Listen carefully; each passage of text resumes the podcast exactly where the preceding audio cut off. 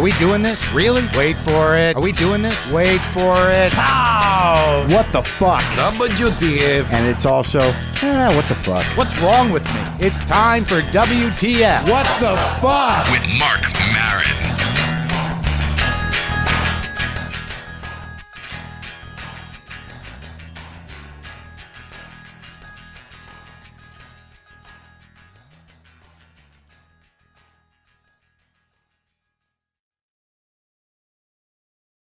Okay, let's do this. How are you, what the fuckers? What the fuck buddies? What the fucking ears? What the fuck nicks? Welcome to What the Fuck. WTF, I'm Marc Maron. Thanks for coming by. Thanks for listening. I do appreciate it, and I hope you're having a good day, a good morning, a good afternoon, a good night, a good drive, a good workout, whatever the fuck you're doing. Some of you heard the the Monday show. I know, I know, man. I, I, it was unsettling to me in some ways, but I think we uh, we we were on to something there. And as I said at the end of that show, I found that uh, my conversation with Carlos Mencia was not not as genuine as I like. I felt a little, yeah, you know, taken for a ride in some ways, but I, I was still curious and I wanted to do more work, and I did. What I did was, on the recommendation of friends of mine, I reached out to some of the Latino comics. And on this episode, we're going to talk to Willie Barcena, who has been doing comedy for years. He's a very respected Latino comic. He's done some, uh, done a Comedy Central hour. He's done radio. He's done the Tonight Show. He's known Carlos Mencia for years. So I wanted to to get to the bottom of some of the things that I, I thought were issues. And then we talk uh, in this episode to Steve Trevino, who uh, also a, a Latino comic from Texas, uh, worked with Carlos as his opener and uh, and lackey uh, for for several years. And I'm just broadening out this conversation because I felt I feel compelled to to look at this. There's something about the Carlos Mencia phenomenon that really speaks a lot to to the comedy business, to the you know how comics think, and and also to you know the the, amazing power of of of the internet and also something about bullying about you know behavior interpersonal behavior that you know can apply to anybody and also about you know work ethic personal morality it, it just got interesting but I, I think really what we need to do now is is hear from uh, Willie Barcena and Steve Trevino and then uh, and then see if we can get Carlos back on the line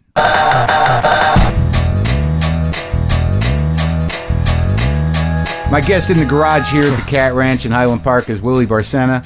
Uh, multiple appearances on the Tonight Show, hour long special on Comedy Central. Uh, has, has been around a long time, and one of those. It's interesting that like I don't know your world and you don't know my world. Right, right. Like that's the weirdest thing is that there are people who listen to this show and they think they know everything about comedy, but just there's a whole Latino world out there. Right. and Right. and it's huge. Yeah, it is, man. Now, how often do you uh, is how often do you play like all Latino audiences?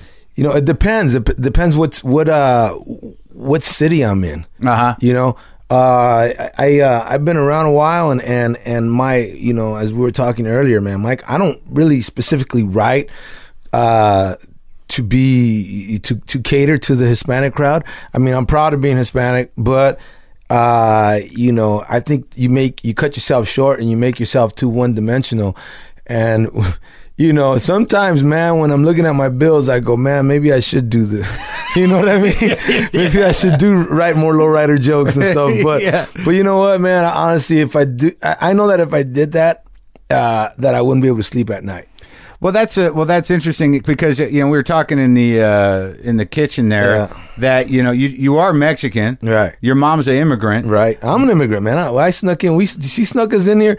It's funny because you hear all these uh, stories of immigrants coming in and going through um, the wilderness and doing all this and right. Yeah, yeah. You know, my Yeah. mom, man. My mom was so clever, dude. Yeah. My mom, the way she brought me and my sister in, she uh, paid this lawyer, right? Yeah. Uh, and it's funny because right now it's it, it's current because it was going on in Arizona. You know, she we got haircuts. This, this I remember the day that we left. We got haircuts and we got brand new clothes, right? Yeah. And she paid this lawyer um, some money, uh, and he had a nice Cadillac, and and uh, to say that we were he was taking us to Disneyland. So that's all. You, the, the border patrol goes, "Where are you guys going?" Disneyland, and then, and that's it, That bro. it. And that was the end of that. Yeah, were in? Yeah, well, I was in. Yeah, you know, my mom was. she- she's a thinker, dude. She's like, well, why am I going to go through the hills where these kids might die and starve, but we could just dress them up and say you're going to Disneyland see Mickey, you know? So uh, yeah, Uh, and then you're in, that's it. and then your mom did all right. She did real good, bro. I mean, uh, I grew up as a kid. I grew up in, in Boyle Heights. Um, my mom, you know, right when she got here, man, she was off and running. She was she had three, four jobs. I mean, and on top of those three, four jobs, she was going to school at night. She became an insurance agent.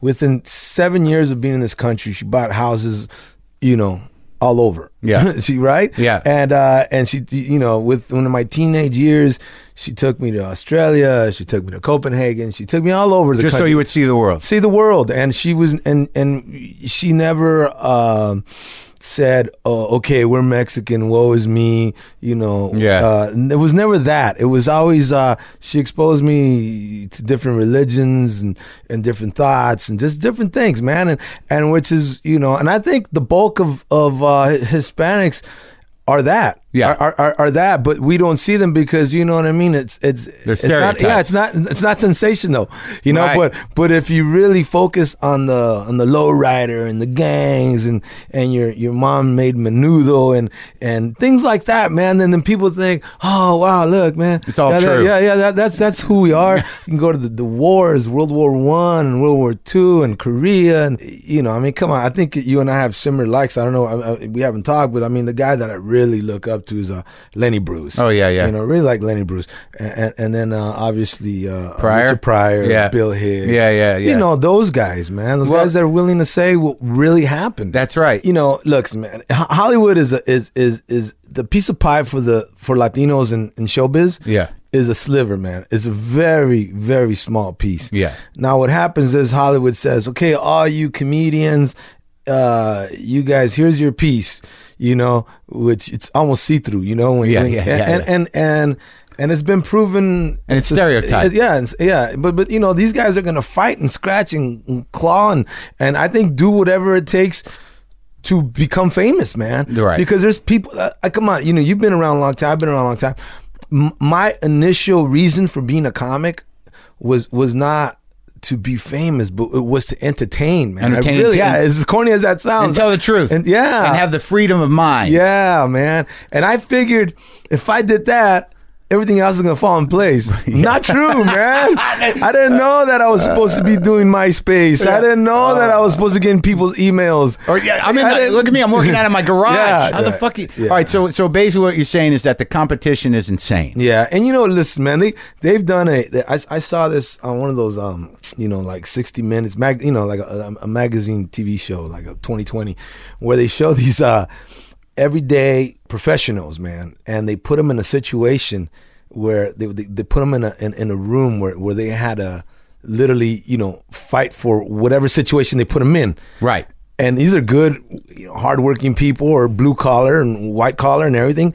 And what they, what the end result was that no matter who you are or how good you are, you, you know, when you're when when you're uh, your back's against the wall, you're an asshole. Right. You know what I'm saying? Survival. Survival. When your survival kicks in, and I think this is what has happened to a lot of these these these comics. So, you know, yeah, that, have they done bad stuff? Yeah, I think they do. Are they gonna Are they gonna come forward and say that that they did? No, then they, they never will, man. And who am I to say? Because you know, I I, I back in you know maybe ten years ago, I I would get on the air and say, um, yeah, this guy's a thief and this guy's, and then, you know, then, then I, I just ended up sounding like a, a bitter dude because I don't have the show. Do you know what I mean? You know, Patton Oswalt once said to me, and it was really genius. And he said it before he was famous, or, or we were years ago when we were sort of starting out. He he said to me, "The truth is hack." right, right. And it, and it's pretty ingenious because you know we're just comics and we live a life, and if we want to talk to people like people, people, it's a pretty short menu of shit that people have to deal with on a day to day. we're, basis. we're not as evolved as we think we are. Well, it's, it's right. We're not as evolved. Eh, yeah, and that's the comedy of it. It's like you know, my wife annoys me. I'm going broke. You know, I, I hope I don't die. Uh, you know, fuck that guy, and that's it. What else is there? Is there a God? yeah, exactly. the older I get, man, I could care less about what happens to these guys as far as stealing and and what they're doing. I it was too much wasted energy in my part, man. Yeah. because I was the comedy police for a while. I was yeah. that. I was that guy. I was the guy who go, "Hey, man, come here. What the fuck? You know, you didn't. You, you shouldn't. That's not your bid. And this is and and and then before you know it, you know, a couple years go by when you should have been writing. But you were friends with Carlos. Yeah, well, you- yeah. Well, I'll tell you, and, and I told you earlier, you know, my what I think happened to Carlos, man, is is he never got into writing ever, like ever. He never got into writing, and I, you know, I used to go over his house, and I used to say, "Hey, man, let's write," and then we wouldn't write. I mean, I would be there with my pen, my paper, like, "Come on, let's write," and he just he just would do other things. He was one of those guys that would love to s- sit in back uh, uh, of the comedy club and watch other comics. And like what I think happens, man, is subconsciously, whether the, whether you're trying to do it or whether you're not trying to do it, you're gonna pick up material, man. Which is like, you know, yeah, we all have uh, uh, similar experiences as far as yeah, everybody has a girlfriend, right? Or, Yeah, yeah. or a boyfriend, whatever, man. Yeah. everybody has a relationship, you know. Yeah. everybody has a car. Yeah. Uh, uh, uh, but I think if you sit in back of a club and you stay there for hours and hours and you do it on Friday and Saturday and and then uh, and then but you don't write during the week, I think you're you're just you're bound to sound like another comic. yeah, but there, there's people that sound like other comics stylistically, and then there's there's topics. And I think what happens with people that have that kind of mind is that they'll hear a joke and they'll like the joke, and then they start adding to the joke they hear, and within a few days. They can't see the source of the joke anymore in yeah, their head. yeah. They can only see their angle on it. But like you're saying, if somebody like Carlos, who who just you know kind of he just likes to blast, you know, he likes to get up there and blast. you know, okay, is he okay? And I'll, I'll put this: is he a nice guy? He's not the nicest guy. I've known him forever. Uh, about 15, 18 years ago, I did a show with all these young comics. We were all young back then, 18, 19 years ago, right? Yeah. And, and it was like a, it was a Cinco de Mayo with all these uh, Hispanic comics, and then uh, I remember Carlos coming up to me and going, "Hey, I know why you did this." And I was doing it because I wanted to have a venue, man. Yeah, I did yeah. it, and the place doesn't even no longer exist. It was called Carlos and Charlie's back then Uh-huh. on Sunset. Oh yeah, yeah, yeah, yeah. a long time ago. Yeah. And so, uh, so uh, I remember Carlos pulled me aside and, and, and he was like, uh, I know why you're doing this, man. And I go, why am I doing this, Carlos? He goes, because because you want to show everybody that out of all the Hispanic comedians, you're the you're the best. Goes, well, you're not the best. I'm the best. what are you talking about, dude? You know what I mean? Yeah, he's, yeah. He's that he's that guy. And not every see, I wasn't raised like that, man. I mean, you know, you know what I? It's funny because before I became a comic, Yeah. right? Yeah. I was a social worker, man. Really? Right down the street. Over here? Right down the street. Yeah, Yeah. I was a social worker because th- I just that was that's who I am. There's a type of megalomaniacal personality, Right. That that really, in in the long run, they don't give a fuck No, about don't. anybody as long as they're on top. Yeah. and they really don't. No, no. And and and I can't understand that completely. You know that when like because I can feel your heart, and like and if I'm talking to some dude and he's sitting there going, "Man, I feel bad about it," you know, if someone feels bad about it. you know, I don't give a crap, bro. Eh, Yeah, man. Um, But I think that's also part of the, the the macho legacy of the Latin culture too, and I think that Carlos plays into that. I think that he wants to be king shit, and once he became king shit, he wanted to make sure everybody knew he was king shit, and he was going to do whatever he had to do to make sure people knew it and kept their place. oh yeah, man. I mean, do you feel that? You know what? When you, you I, I think you you might have something there because it does. Um, yeah, yeah. I think in the La Latino, and, and I was I was victim to that, man. I was victim like, hey, man, I'm a man, and and a man, you know, you better respect me and all Yeah, that, which right. is just a bunch of bull, man. Which you know, all it is is being macho to me is just being weak. Yeah. you know, because it's real easy. It's like I always said, man. It's, it's real easy to walk around with a pit bull or or, or a bulldog, Yeah. and look mean, Right. You know, I, I always say I'm gonna see you walk around with a poodle and look mean. You know Right. what I mean? That's Yeah. that's really having some balls. That's right. So, try to try know, to own that. yeah, yeah. Well, I just got that feeling that, like, you know, after a certain point, that you know, even with the with the with the the idea that the stealing thing and, and all this with other comics i- i- is that you know once you reach a level of success, Yeah.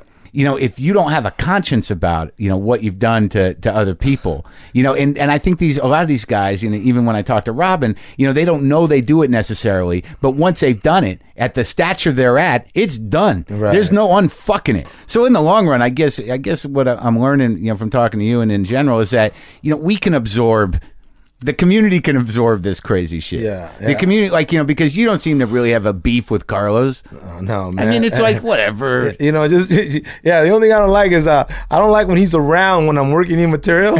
and, and and and listen, bro, I have no problem. Like I said, you know, uh, uh, hatred is wasted energy or anger and all that. Uh, but the the manager right now at the Improv, the guy who runs the the, the showroom on on Melrose, he'll tell you I was there about a year ago, and I have all my notes, right, all my new notes. All these new bits I'm working on, Yeah, yeah, yeah. and then they, and then I see Carlos walk in, and I go, "Hey, uh, everybody, Carlos Mencia's here!" And then everybody clapped, and I said, Yeah. "You guys want to see him?" And everybody clapped, right? Yeah. I said, "Carlos, come up here." And he got off? yeah, he got.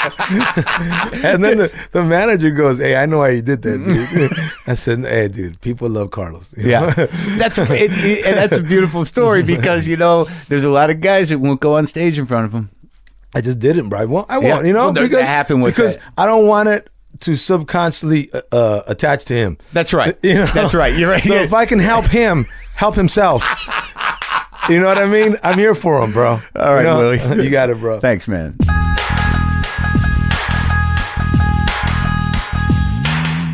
Okay, well, here's what happened, Steve Trevino, who is nice enough to come over and talk to me about this. You opened for Mencia for how long? Uh, like going on four years. You still do it? No, no, no. I don't work for him anymore. Thank God. And uh, you guys were friends. We were good friends. As a Latino comedian, first of all, growing up, you know, I saw him on HBO and thought to myself, that's the coolest guy. Because, Yeah. I mean, he's the, you know, that means I can make it. Right.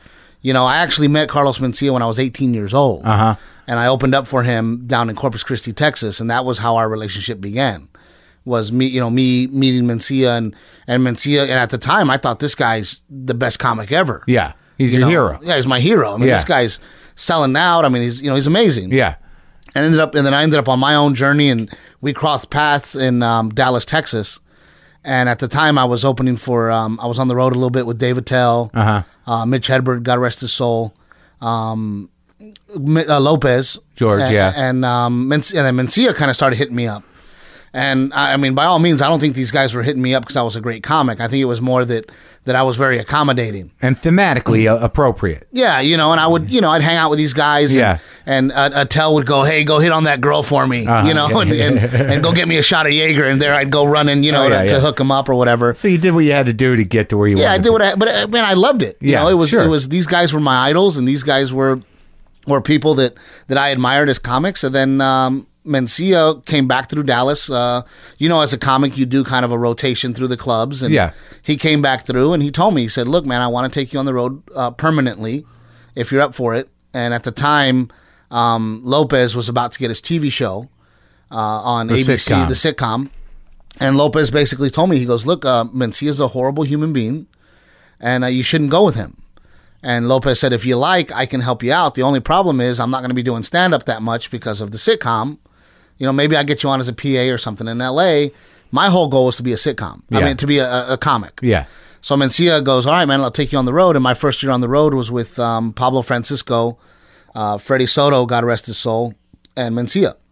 And it was the Three Amigos tour. And for me, it was unbelievable. And that's when I first started hearing the rumors. Yeah. That's when Freddie Soto would go, bro, don't trust this guy. Yeah. Bro, watch what you tell him. Bro. And, you know, when you're when you're a young comic, you, you don't know. Right. Well, Freddie You too. know. I haven't talked about that yet. That you know, Freddie Soto was a great uh, Latino comic who died very young uh, a few years back, and uh, and it was a, from what I understand, an incredible burden on him. Uh, the the the fact that that Carlos seemed to be taking his material. Yeah, it, it actually, um, Eleanor and I were talking about it the other day. at the- Eleanor works at the comedy store. works at the comedy store, and Eleanor and I were at the comedy store talking about it, and she says, you know, it, it really depressed Freddie, you know, and it was frustrating for Freddie who was trying to make that next jump in his career, and here's Mencia, you know, using his mater- material on Mind of Mencia to continue to make more and more money. now you wrote for that show. I wrote on the first season of that show, yeah. Now, okay, so okay, so you're back. You know, you're you're rolling with uh, with Carlos for for a few years, and what was your experience with that? With it now that you knew the rumors, and you know, what was your experience with that? Well, you know, the way that he would put it was, you know, like he would take a joke from me, or I'd come up with a premise and I'd pitch it to him, and then he would do it on stage, and he'd go, "Bro, you work for me. Uh huh. I pay you." So so you would pitch jokes that you were working on for yourself. for myself, right? I'd go, oh man, I got this idea about about X, Y, and Z, and Uh-huh. he'd, and he'd go, let me show you how to do it. Uh huh. And then he'd go on stage and do it, and before he knew it, it was gone. It was not no longer mine. But at the time, I- you know, he would go, look, man, I pay you week in, week out. I'm your income. So basically, you're writing for me. So if I take something from you, It's legit. it's legit. You're writing for me. Yeah. And I'm like, you know what? I don't care. I'm on I'm on the road. You know, Yeah. we were doing 50 weeks a year. Uh huh. Probably one of the best times of my life. Uh huh. You know, middling for him, and then it, it, I was still living in Dallas, Texas at the time. Yeah. And then you would hear the rumors and you'd hear the rumors, but not so much. And then he wouldn't want me to move to LA. I would go, bro, I want to move to LA. I want to continue my career. And he'd go, no, no, no, no, stay in Dallas. You're fine. Yeah. Now I realized that now that I came to LA, the reason he didn't want me to come to LA was because I'd find out all the BS. Which was what he was doing. Right, what he was doing, he was stealing and, you know, that kind of thing. And his reputation. Because, Yeah. you know, on the road, it, you'd hear it very little. Well, he he know you know he admits in the interview that that he's had that reputation his entire career. So I mean that must mean something. Yeah, yeah, exactly. It's, But you but know, the way he frames it, and what's interesting to me is that you know in my mind, look, if a joke is that easy to take, especially if it's a, a, a ethnocentric joke, that you know it it becomes difficult to to really trace the creator of it if it doesn't really have a trademark voice, Right. Or or that the joke is completely creative. I, I always tell people if a civilian can come up with the joke, then you're probably not onto it. Right, and there's a you You know, know- and I'm not apologizing for anybody, but it just seems like uh, even as I talk to Willie or I talk to you, and I hear about George, and you know, and it, th- that this comes down to a personal matter that the, the subject matters that Latino comics talk about in, in light of you know family, you know, community, uh, Right. food, uh, uh, immigrant issues. Yeah, these are fairly common premises. Right, which is why I don't do those premises. Right. You know, as a stand up, I made a I made a conscious effort to to go, you know what? I'm not going to do anything Latino. Everything I'm going to do is is whatever's happening in my life. Yeah, it's a weird thing about this because even you know after I talked to Willie and I've talked to other people, I really think that there's a difference between being you know derivative or or using stock premises and actually lifting someone's joke. I mean, in a Right. general sense. Well, you know, and and, also I and, and that's the sad part about Mencia. I used to watch that guy night day in day out. You know, we would do 50 weeks a year and we would do every major comedy club in the country and sometimes 10 shows a week. And there was times where he'd have an hour and a half of original amazing funny stuff. And then there's times where you're like, dude, why did you do that? Right. You know, I remember watching him do a, a, bit, and I thought to myself, this guy's the greatest comedian ever because he just first he tells me the idea. I got this idea for a bit, Yeah. and then that night he does like 20 minutes on that subject, and I'm like, this guy's amazing. Yeah. Then I'm watching Comedy Central, and I realize that it's a Jim Gaffigan bit. Uh huh. So now the Cosby thing, I talked to Mencia about that, and you know he you know uh, he- said, look, I you know I'm not going to steal from an icon. He he told me that he had never seen Bill Cosby himself. Uh-huh. That special. Uh-huh. Because I had called him out. I that day when we were filming that special, I was on set. I was there for the whole thing. Yeah. Me and all the writers from the Mind of Mencia. And the first person that I contacted was Jeff Schimmel. Mm-hmm. And I told Jeff Schimmel, I said, dude, The other writer. one of the writers, Yeah. uh, Robert Schimmel's Yeah, brother. yeah. And I told Jeff, I said, this guy is doing Bill Cosby. He's got to stop. Yeah, that, bit. Yeah, that bit. This is ridiculous. We went over to, to Mencia's agent, his managers, and and I, I told them all. I said, look, there are people already think he's a thief. You know, he's already in trouble for that. It's going to look bad on him. Tell him to stop. And this is me being Mencia's friend. Yeah. Trying to look out for the guy. Yeah. And there we are the day, the day of, and he goes into it, and I'm like, oh, you got to be kidding me. And then, of course, you know, when the writers went in to edit the special, they edited that out. Right. And then later on, when Rogan found it, it was because they did the unedited version, The DVD. the DVD, and then it came out. But it was like, come on, dude. And then Mencia looks at me in the face and goes, I've never seen Bill Cosby himself. And I'm like, really, dude? That special is one of the most famous stand up specials of all time. uh huh. You're telling me you have every comic in the country and every future comic in the country is going to watch that special. There's no, Yeah, no I- way. like it's like I think I saw it when I was younger. Yeah, I saw it very young. But d- okay, I guess the big question for me is because you know I talked to Willie, and he seems to believe in this. And this is something I encountered with Robin. It's something I encountered with people that you know work at a frenetic pace that have to fill a lot of time. Do you think that he, you know, literally says, "I'm taking that bit," or do you think that he hears it and doesn't know that he's taking that bit? I think he doesn't know. I think that he's ill. I think that he, you know, one time we we were driving down the road before this TV show, and he goes, "How do you see it going down for you, Trevino?" And I said, "Well, man, when I'm famous, I want to have a tour bus, and I want to tour. I want to tow my motorcycles around. Yeah, I go that way. If I want to ride my bike, I can jump out of the tour bus. You know, ride the bike across yeah. the country. Right. Right. Guess who has a tour bus? he does. Guess who has motorcycles behind it? Oh, that's so, see, it's almost sad. It is sad and and actually you know i always tell people i laugh because i go man he's even stolen my best friend see my best friend growing up when we were on tour i got him to tour with me and mencia Yeah. and now joey still tours with mencia Yeah, I ran into Joey. He's the guy that put me in touch with him. Yeah. Joey's my one of my best friend from growing up All right, so let's talk about uh, Freddie Soto. A lot of people don't know Freddie Soto. He was a up and coming Latino comic, very respected, you know, real deal guy, and he passes away. And he, I know he had tension with uh, with Carlos. yeah i think uh, i think a lot uh, i think uh, uh, me and eleanor were talking and we really feel like part of what killed freddie was was mencia The aggravation. the aggravation and just you know here's freddie you know struggling to pay the bills Yeah. and here's Mencia using his bits and his material uh, to continue to get richer and richer and richer. And here's Freddie going, "Shit, man, I'm just trying to pay the bills," and just the stress of that and the pressure and and what are you going to do? You're going to call him out? You, you know, you, what does that what does that accomplish? And what happened after Freddie died? Freddie died, and like a week later, Mencia was doing Freddie's bits verbatim on stage at the improv. And D, one of the managers, and, and Rita, the other manager, uh, in the hallway are in this huge debate and argument uh, whether to cut his mic or not. And D is like, You got to cut his mic. Like, this is ridiculous. Freddie just died, and he's doing his bits. And Rita was like, He's Carlos Mencia. And of course, this was at the height of, you know, Mind Mencia. Yeah. And she was like, I'm not going to cut his mic, D. Wow. And D to this day, we, me and I talk, me and her talk about it. And she's like, I regret it, Steve. I wish I would have cut his mic.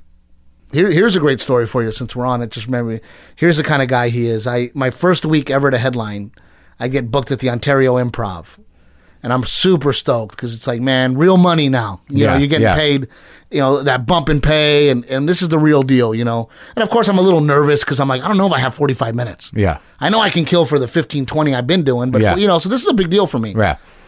Mencia shows up, right? And right before I go on stage, he goes, Hey, I want to go up, do a few minutes.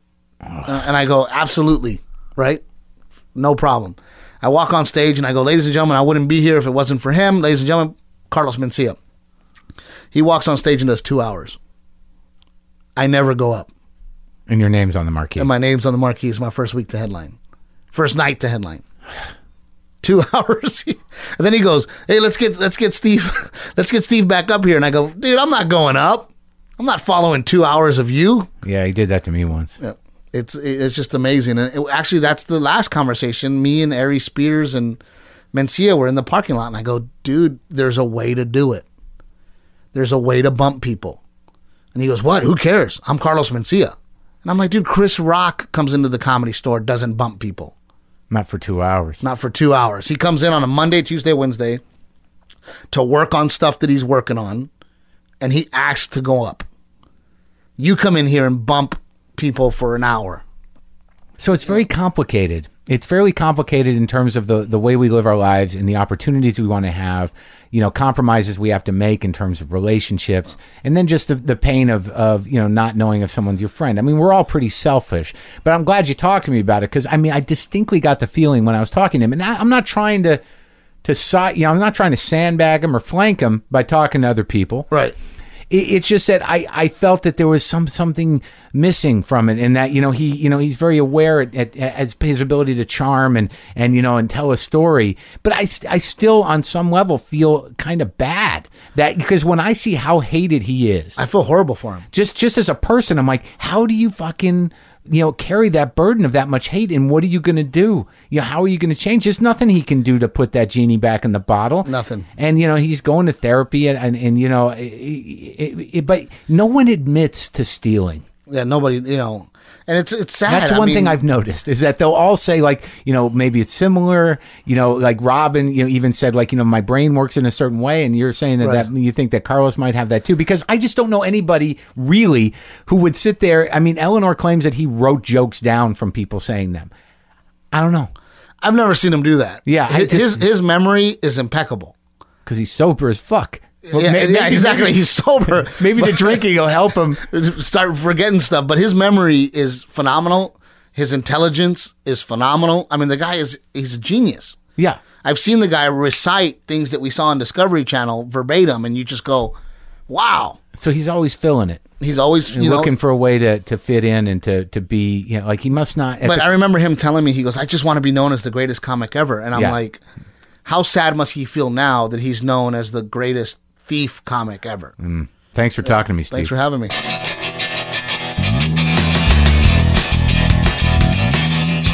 being a reasonable man and and, and in some ways uh, you know trying to be fair I didn't want to sandbag Mencia or or or you know take what he said and and and mash it up with other people's things. And yeah, I wasn't trying to to make an indictment. I was trying to have a dialogue. So after I talked to uh, Willie Barcena and Steve Trevino I was in the awkward position where I had to contact Carlos again to tell him we needed to do some follow up because I know things now that I didn't know then, and and I want you to answer to them specifically.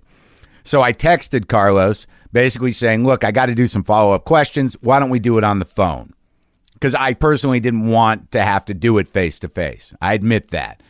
I was hoping we could do a phoner, but within minutes, Carlos said, uh, texted me back. He said, "I just landed at LAX. I'll come from the airport, and I'll I'll come over and we'll do it." So here it is Carlos Mencia answering to some of the issues that were provoked by my conversations with Willie, Steve, other comics, and my need to, to get to the core of this personality.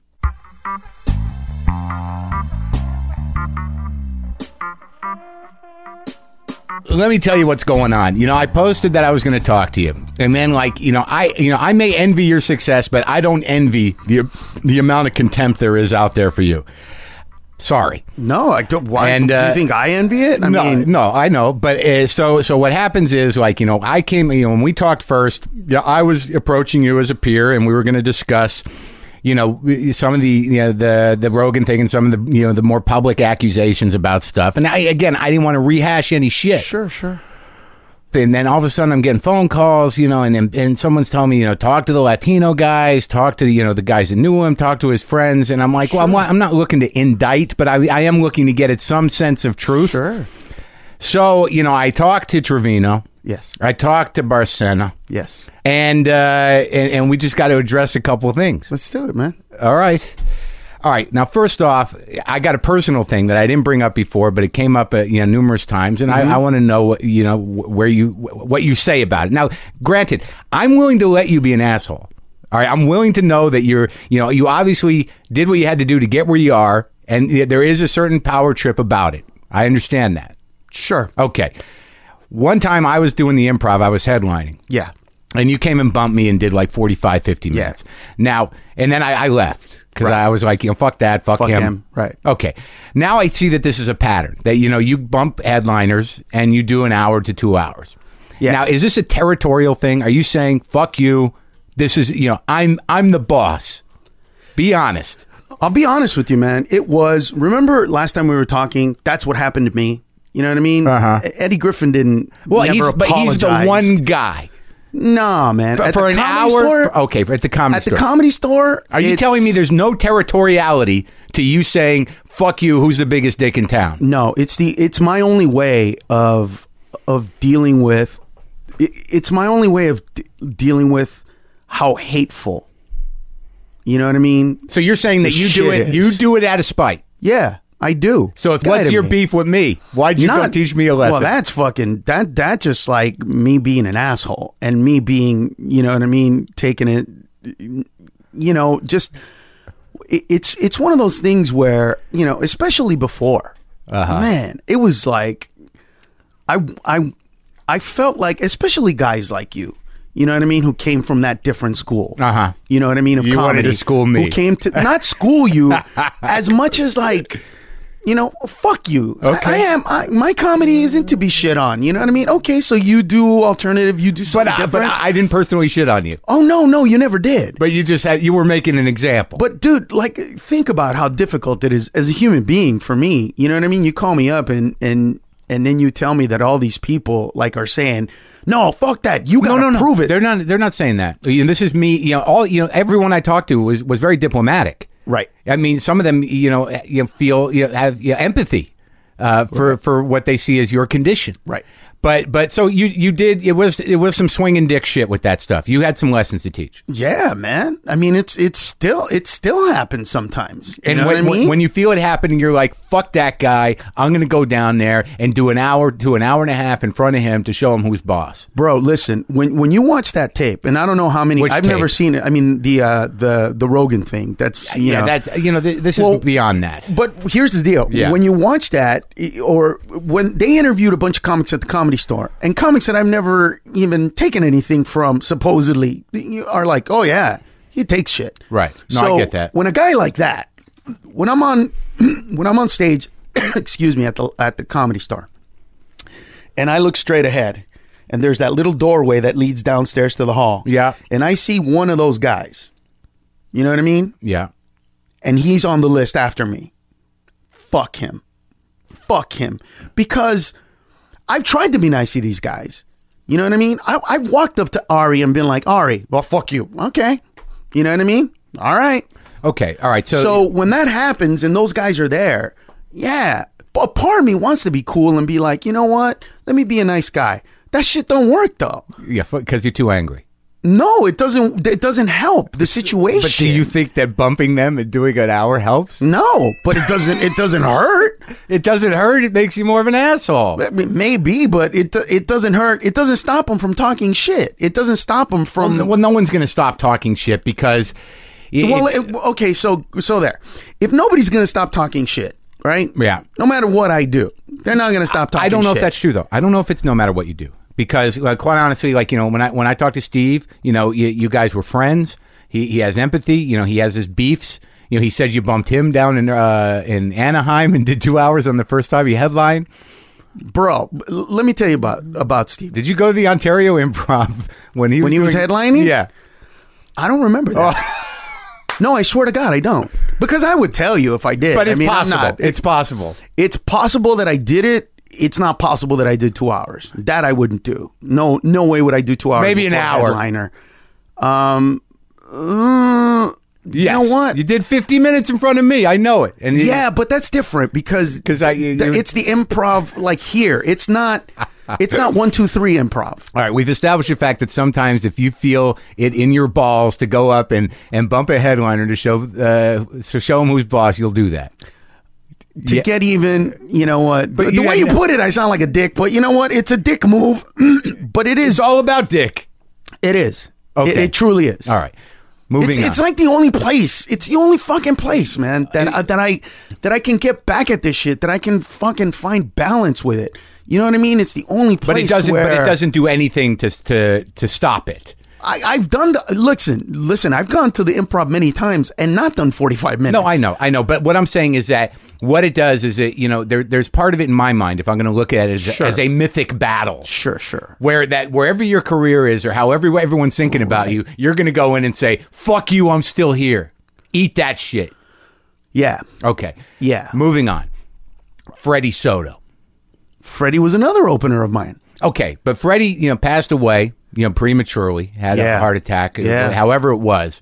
And they and there are people that say that you caused him a lot of stress by doing his material on stage and more more than that that a week after he died, you went on stage with his jokes. That's not true, man. I mean, listen, That's the saddest thing ever. I met Freddie out of love, man. No, I, met know. Freddie. Well, look, the one thing I'm learning about you is everybody loves you. You, you, you, you loved you. You had good friends, but at some point it turned, and and at some point people started to distrust you. They started to accuse you of stealing their shit. They started being afraid to perform in front of you. I don't know when that happened, but I don't either. It just comes down to you know if I, I'm talking to you as a peer that you know you're concerned about you know your uh, reputation.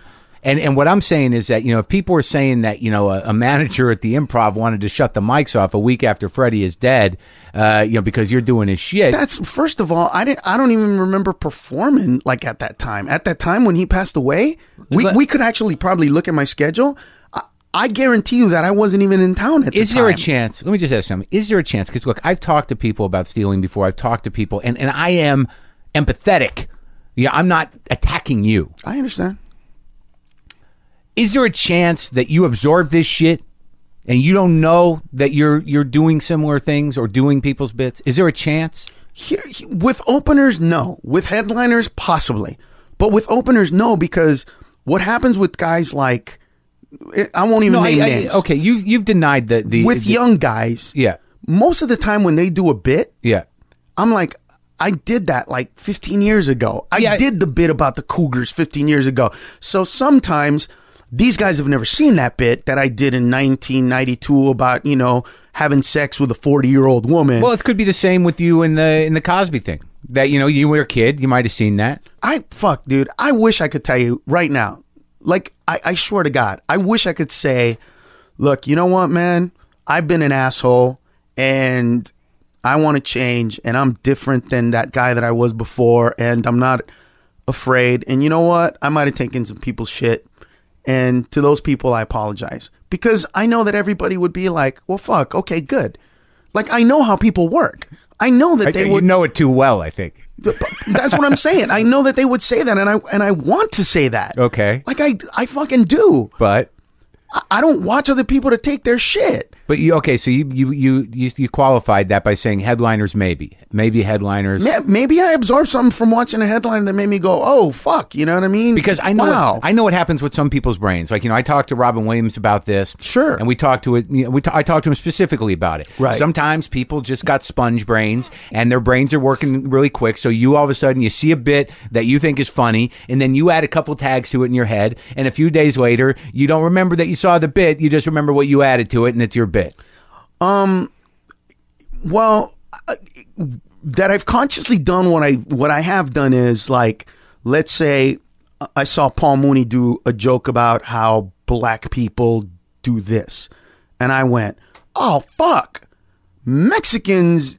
You know, blah blah blah, and like found that angle Right. in that one joke. get it. That I've consciously done. That's just derivative. That's not yeah, right Right. There's in, a difference. in, in that sense um and i i am a- sponge so to speak. You know i i do remember like i don't write i don't write stuff down. Like i don't actually have written stuff. I record it so that i can remember it.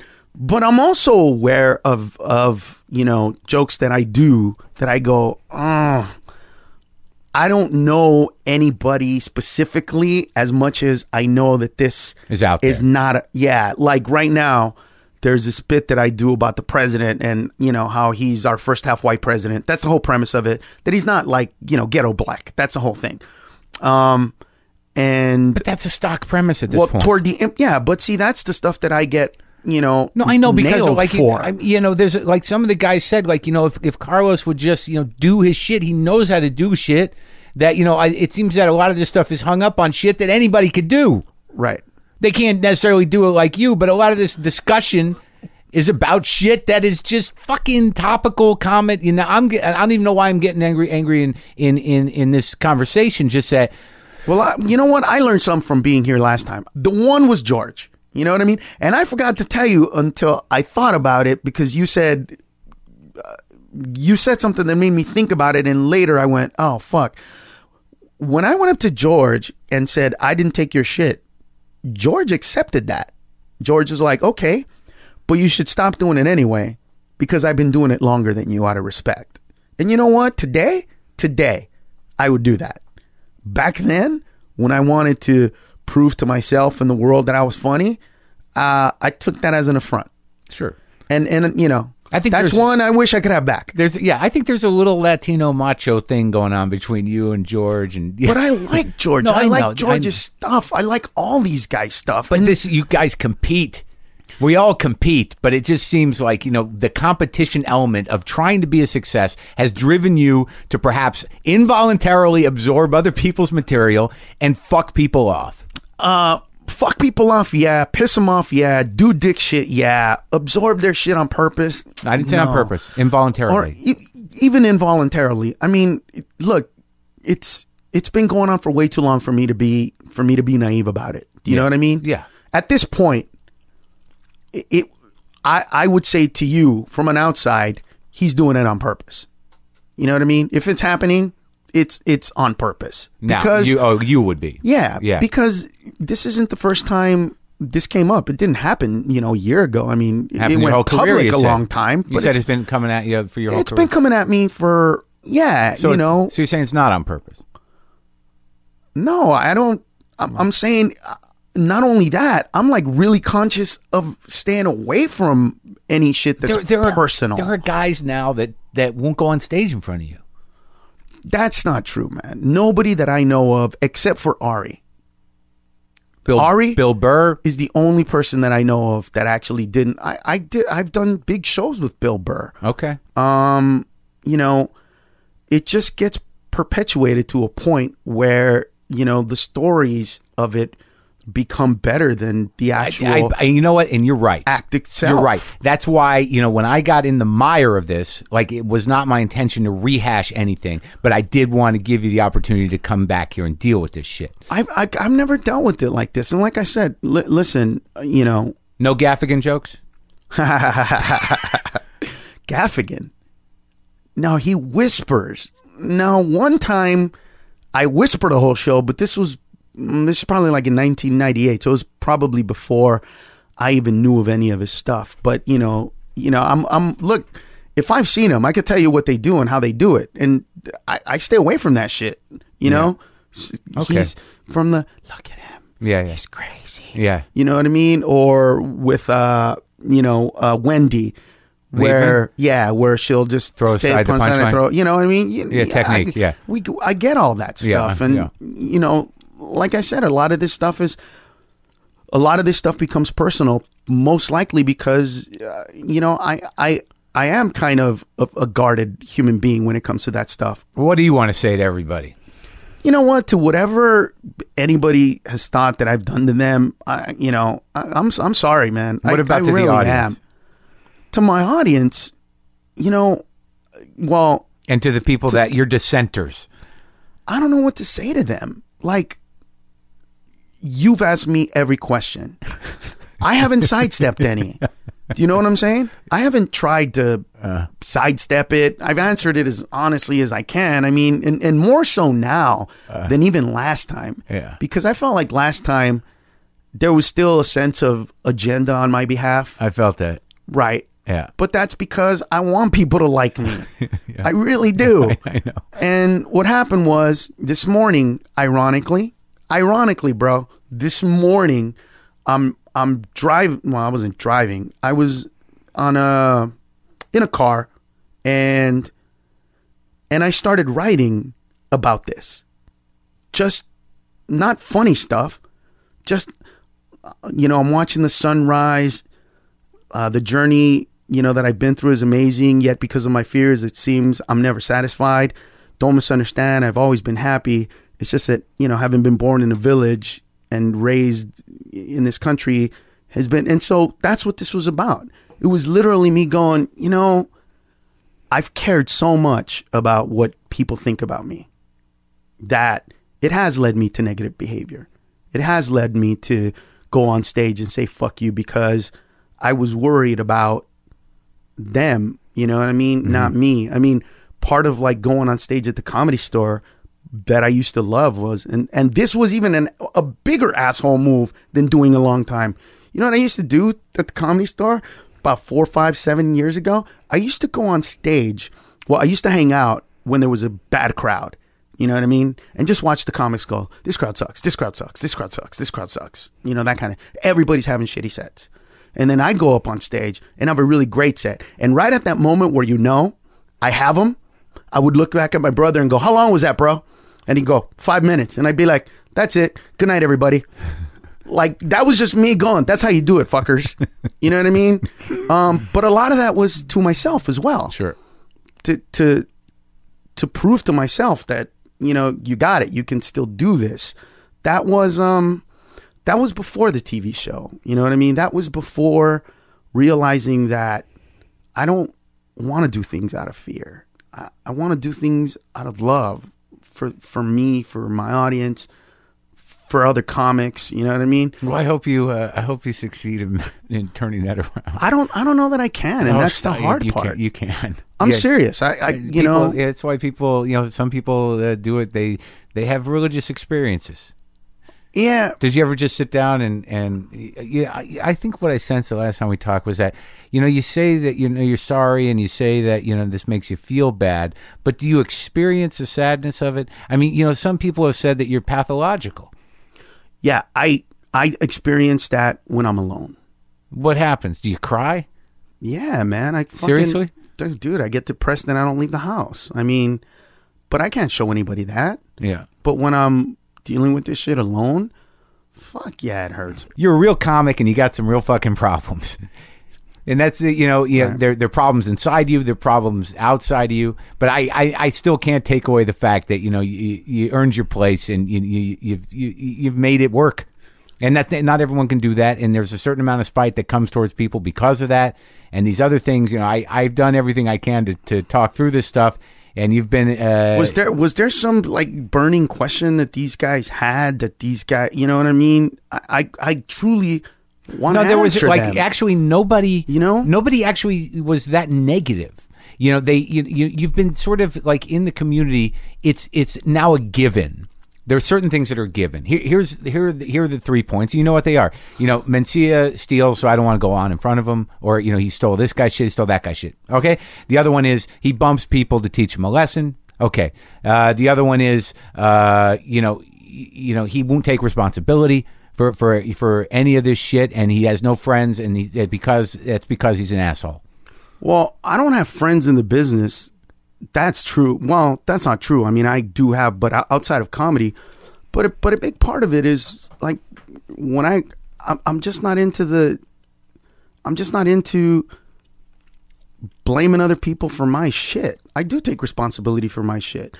You know, we've conversed about this a while. You you've never heard me say they're the reason that you know I lost my show, or there's the reason that you know No, ratings no, no, dropped, I- or that- you know what I mean. I've never blamed any of those people for anything. And these guys were pretty, you know, they, you know, they were pretty diplomatic too, because I mean, the, the interesting thing is, is that they understand you, and whether your view of what you do or whether what their view of what you do uh, is different, they understand you and they act in relation to that understanding. And some of them are talking from experience, and some of them are, you know, the guys who are talking shit. I, you know, I, I'm not interested in them. Right. To to Willie, I will apologize personally to Willie because I did say some shit about him that came off way fucked up on stage, but I didn't mean it the way it sounded. I just I'm very blunt, and it was a it was just not right. It was not cool the way I said it. What was it? Well, it was back in the day when the LA Cabaret used to Yeah. be open. Oh yeah, geez, that's a and I was, yeah. and I said, this guy is gonna be really, really funny someday. And then I said, you know, Willie Barcena, but I Not didn't mean to say, right. I didn't mean to say He's not funny He's now, not right. funny. I meant to say, like this guy just is gonna blow it out of the park.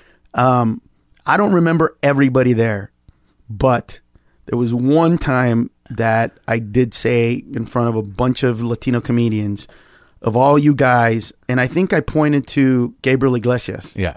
I said, "You're you're gonna make it in stand up. You love stand up. You are gonna do whatever it takes. You're gonna write. You're gonna do it. Y- y- This isn't something. If you get a TV show, you're still gonna do stand up." I said, "The rest of you guys, you don't love it that much. As soon as you get a TV show, you'll stop doing stand up." Uh-huh. And uh, it wasn't very popular at the time. And Well- you know what? I shouldn't have fucking. They, they, I didn't need to open my fucking mouth in the first place. Well, There was no reason for me to say shit like yeah, that. yeah, yeah, we do. We all do. I, I, I, I've said shit like that. But I, you know what? It's interesting that you say that because I think in closing, we, I can honestly say that you love stand up. I, I love stand up, man, more than more than anything in the world. I know, man. More than my wife, more than my kid, more than more than. Eh, there's nothing. There's nothing I've ever done that feels that that feels as as as amazing as making people happy. But it's not fun anymore. Not like that. Well, It's just not fun anymore. You know what I mean? well, I hope you can get back to a place where it's fun again. It was this weekend. Last weekend, I was performing. In, Okay, so it's really a show for show thing. well because they weren't there, and I'm I got to get all these demons out. what are you doing now to change? Um, I was at the comedy store the other night.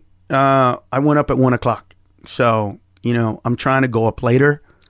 Can we So try to I- make an agreement that you won't bump people just to teach them a lesson? Yeah, you know what? That's something that that I've I've seriously like, you know what I mean, All right. considered.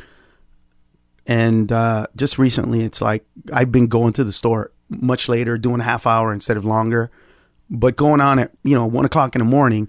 But you know what? If you were to call Tommy, the comedy store guy, he will tell you that even within the past year or two, when I show up, he goes, "Listen, is it okay if John Caparulo and this guy and that guy go on before you because if Yeah, you bump you them, they're going to piss you off." Yeah. and I'm like, "Yeah, no problem." Yeah, you did. I, you know, you did that. You waited for me to go on once. I, and, The last and- time you were there, I was. Yeah, they yeah. were like, "You." I was like, "I'm, I'm not. I'm not bumping him." Good. I'm well, that, well, I bump him. appreciate that, and that you're you're you're very highly aware of of the the stealing thing, so you're ultra sensitive to that stuff. I'm, I'm ultra sensitive, but like no, I'm in terms saying, of like you know, you, you you double check now with people if you think you got a bit. yeah, I called. uh Who did I call the other day? Um, God, I called a comedian the other day, and I was like, "Hey, I did this thing on stage. Is is that Johnny Sanchez?" Oh yeah. I called up Johnny, and I'm like, did, do you do something like this?" What do you say? And he was like, "Well, this is what I do." And I was like, "Well, before you do, let me tell you what I did." Yeah. so that you can And what- understand and what happened? And he was like, "No, no, no, that's that's really not my bit." And I was like, "Oh, okay," because that one, I did go. As soon as I did it, I said, "I've heard that shit before." Yeah. You know, I've heard that somewhere. That's not an original. Yeah. It doesn't sound or feel like an original. Yeah, I know thought what that me. feels like to have that thought. I was like. "Oh, what the fuck was that?" And then I went, Johnny Sanchez. You Yeah. know what I mean? So I called him that night when I got off stage, and you know, it was, it was whatever. It was- yeah, I mean, I I'd work it out with any of these guys, but what I realized this morning that it's not about them. You know what I mean? I, I, I shouldn't do things for them. I should do things for me. And when I get off stage at the comedy store or any of those places, after doing a long time, and I just run, it doesn't feel good. It it it doesn't feel good that I know that I bumped people. It doesn't feel good that I know that I that I fucked up somebody's night. It doesn't feel good that you left yeah. having that been your show. Yeah. That doesn't that doesn't feel good. It doesn't make me happy. It doesn't turn me on. Um, it does when it's those pieces of shit. Okay. That does. All right. So you. But it makes me look like a fucking asshole. And you know what? Whatever they think of me, I shouldn't do that to them because as much as they're trying to ruin my livelihood by putting it out to everyone in the world that my art is shit nobody should buy it, that even though all these guys want to take not just the comedy, but you know, my livelihood. Some of these guys would be happy to take my livelihood. Um it it doesn't condone me doing the same to them by performing so long that they don't get to perform in front of you know a, a decent audience and, and get that comedy time that that they should get and and in that respect I do take responsibility for that. And for that, I am sorry that I'm doing the same shit, just in a different way to them. And I just don't want to be that person anymore. To, to anybody that feels, you know, harmed by me, I, I do apologize, man. For anybody that I have, that I've actually harmed in, in this business on the way, to to wherever I am. Yeah, I, I, you know, to you, I apologize. I mean, you know, you never did anything to me to deserve that ever. I mean, never. And uh, you know, I just always felt like the fucking whole world was against me, bro. You know, and and if I if I seemingly absorb somebody's shit without knowing it, like I said, I'm hypersensitive to it. I, I can't imagine that I would without being somewhat aware of, you know, of certain jokes. But if anybody believes that it's their joke, that that's the one joke that you think is going to take you to the top, or that one joke that you think is going to get you Write some new jokes. No, man, call me. You know what I mean? call me and I'll drop it. I swear to God. All right. I mean, uh, listen, Yeah. I, I can write new shit. Okay. I can think of new stuff. All right. But don't Don't slander you behind your back. well just come up to me, man. I think that's Come right. up- I think come the- up to me and the- say someone you steals from my you- shit. Right. That's the way it should be handled. You know what Between I the guy who feels like he's been stolen from and the guy who he thinks stole it. Yeah, and you know, if at that point I'm an asshole, then go for it. Yeah, go talk about me. Yeah, go say he's a piece of shit. It was one fucking joke and that was it. You know what I mean? Um do that. But you know, the, the the internet thing and the it's just gotten to the point where it's ridiculous. And this morning I, I really did let it go. I, I I guess I I guess I really do want to per- be perceived as a nice guy until I get pissed comic. off. And as a good comic. yeah it's, it's hard for me to fucking give in to that because it brings in so much pain bro All right. Well, let's not do it. Let's just say you know what I'm saying? I think you've. re- I think you've. Uh, uh, but i do want people to know that that i feel that pain i do you know that I, I that felt it for do. a couple minutes. yeah and then i get out of it Well, yeah, of course. I mean, you don't want to live in it. That's why we're comics. right that's i know but you know what i'm saying it's do. like i go there and i'm like fuck man i'm that It's guy. overwhelming. Yeah, yeah, i'm the fucking I'm, and it's not like robin williams it's not like milton berle It's something different. this is like It is. people that don't know comedy. On the other hand, I want, especially comics at the comedy store who don't like me, I really want you to know this. Seriously, I have a couple of friends who want to come and beat the shit out of you. For real. Like, fuck you up. And I tell them not to. Because, for whatever reason, let, let me not interpret my own behavior. But I will tell you that a few comics were like, dude, just just I just want to go to the comedy store, bro. I just want to go to the comedy store and I know the guys and just gonna knock them the fuck out and tell them to stop. And I'm like, nah, bro, that's not what I want. That's not wh- who I am. That's you know, I may be a dick on stage, but that that's not why I'm so like I want those people to know that, you know, despite of what you think, I, I, I have, you know, stopped bad shit from happening. There there is a line, so to speak, you know, that I won't that I won't cross. I've never been confronted like this about why I go on stage for so long. And I've never wanted to because it's ugly. But I'm glad that I'm glad that the, that that mirror was pointed in my direction because you know, I that's some shit that I shouldn't do, regardless of who's going on before or after me. Thanks, Carlos. Where does this all leave us? I mean, after talking to him and and you know talking to him the first time, where I felt like I was being played a little bit, and he was presenting me with a, a fairly well honed defense of his particular situation as he sees it, and then having him back into the studio here, um, back into the studio, back into the garage to, to answer more specifically to certain claims. There were two different things going on in those interviews. I mean, clearly he, he, he was waffling. He was going in and out of, of anger, contrition, uh, uh, some guilt, trying to explain himself. There was definitely there's something at the core of this guy where he obviously feels bad somewhere in there about a lot of things. Yet he he tries to justify it.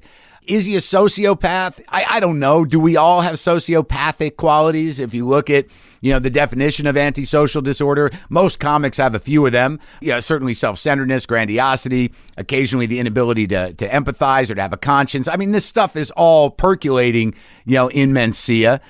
But but the interesting thing to me is that this guy is just he's wired differently. Uh, did he steal? I, I think so. I mean, I you can make your own opinion. Did he know he did?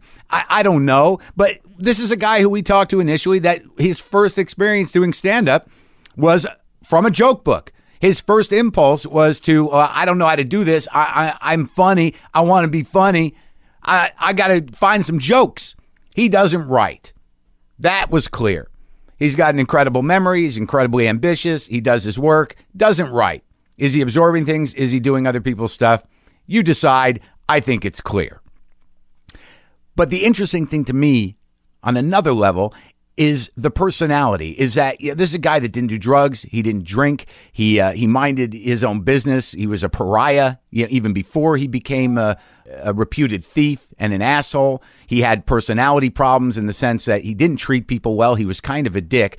But in in thematically, in in terms of what we talk about a lot on this show, is that his addiction was really the power of making people laugh and making as many people laugh as possible, and that he would do anything to get that buzz. That he would feed that monster. He would feed that addiction. He would just absorb whatever jokes he wanted to do. So when he got on stage, he could feel powerful. He could feel funny. He could feel in control. He could feel like, you know, he was the planet itself and and the choices he made either consciously or unconsciously to feed that monkey on his back has put him in the position that he's in now. Now, in terms of, you know, is he a good person? Do people make bad choices in their life over and over and over again? Are they shitty people? Well, that's for you to, to decide. I mean, clearly he feels that he was in certain respects, and he feels that he has a burden to carry, which he does, and he feels that he made some mistakes I don't know if he's going to change. Everybody makes compromises on some level, but I think what determines whether or not people will accept it is how big of an asshole you are and how you treat other people. Now it becomes clear to me that you know Carlos is a bully, uh, and Carlos is uh, you know very self-centered. He's grandiose. He does lie. It goes in and out, but whatever. And bullies will be bullied. And I think if you look at the the Joe Rogan situation, if you look at that situation that happened at the comedy store, a couple of things were going on. A lot of that stuff was bullshit. A lot of that stuff was overstock material. A lot of that was a cockfight that took place at the comedy store, which is a demonic hellhole of uh, uh, a castle of pain that that generates this kind of tension. But it was really a bully on bully fight about bullshit. You know, Rogan was posturing, Mencia was posturing, uh, the, you know, the, the topics of what was being postured about, you know, whether he changed his name, whether he wasn't really Mexican. This was just a bully, a guy like Joe Rogan, who was like, you know, fuck you. And if you got a problem with that, I'll kick your ass. And, and make no mistake, Carlos Mencia was designed and created by the comedy store. And this was really a turf battle that got captured on tape and it became an international incident, which is interesting to me just by virtue of the fact that I believe that this stuff should stay within the community and be and be dealt with with the people involved. And because of the internet, you know, everybody got involved. So now there's a lot of people out there, and some of you I'm speaking to right now, who think that your job is to police comedy. And it's a sad indication of where we're at now in the sense that nothing is really personal. Nothing is within the community. Everything can become a global event. You know, there were issues that were real, and I think we dealt with them here, but there are a lot of people out there plinking away on their keys, making judgments about people's lives that are just bullies. Bullies beget bullies. And, and that's a reality. I don't think it's good. I think that this stuff can be dealt with without destroying, you know, somebody's, you know, career another interesting thing is that I don't know many comics that aren't derivative. I don't know many comics that haven't gone through periods of their career where they were literally doing other people's, not acts, but style.